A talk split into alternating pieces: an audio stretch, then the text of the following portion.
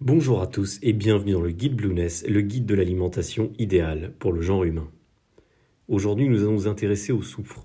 Particulièrement apprécié pour son action en cure thermale, le soufre est indiqué dans le traitement de nombreuses affections respiratoires, comme l'asthme ou la rhinopharyngite. Cet oligoélément, bien que malodorant et source de larmes, participe également à la guérison rapide des problèmes cutanés, comme l'acné ou le psoriasis. Il agit sur les tissus articulaires, dans les problèmes d'arthrose par exemple, et il a beaucoup de bienfaits. C'est pourquoi il convient d'en savoir davantage sur ce sel minéral. Le soufre est présent en abondance dans notre corps. Il se trouve dans la plupart des tissus, comme les ongles, les cartilages, les cheveux, les os, la peau ou les muscles. Notre corps tire profit du soufre de plusieurs manières. Tout d'abord au niveau des cheveux et des ongles, car le soufre compose l'essentiel de la kératine, nécessaire pour le développement des cheveux et des ongles. Il est donc indispensable pour la santé ongulaire et capillaire.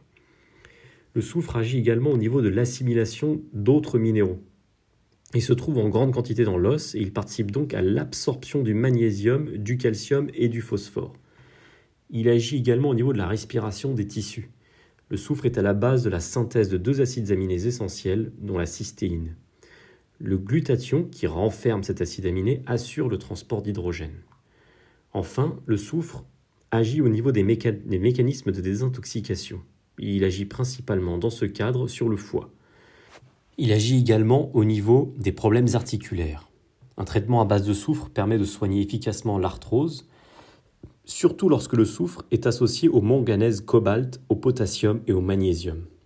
Le soufre permet aussi de traiter d'autres troubles sur avis médical, comme les grossesses nerveuses. À ce titre, il est souvent associé au manganèse cobalt, au lithium, au phosphore et au magnésium.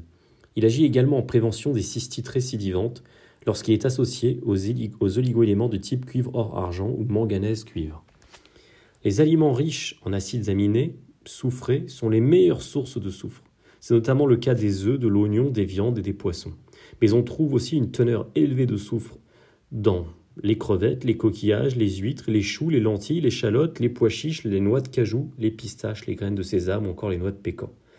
Vous l'aurez remarqué, que des ingrédients recommandés dans le guide Blueness et qui sont en général pauvres en sucre ou du moins à charge et index glycémique peu élevés.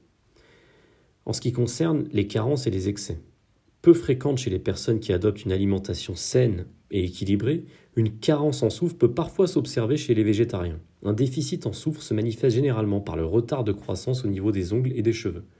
Outre la consommation de produits végétaux riches en soufre, ces personnes peuvent également prendre le soufre sous forme de compléments alimentaires. Par contre, aucun risque d'excès en soufre n'est observé en général, car tout excédent est directement éliminé dans les urines. Les scientifiques encouragent par ailleurs une alimentation riche en vitamines D, C, zinc, magnésium et manganèse pour favoriser l'assimilation du soufre dans l'organisme. A priori, nul besoin de se supplémenter tant que l'on passe par une alimentation relativement saine. À très bientôt dans le guide Blueness, le guide de l'alimentation idéale pour le genre humain.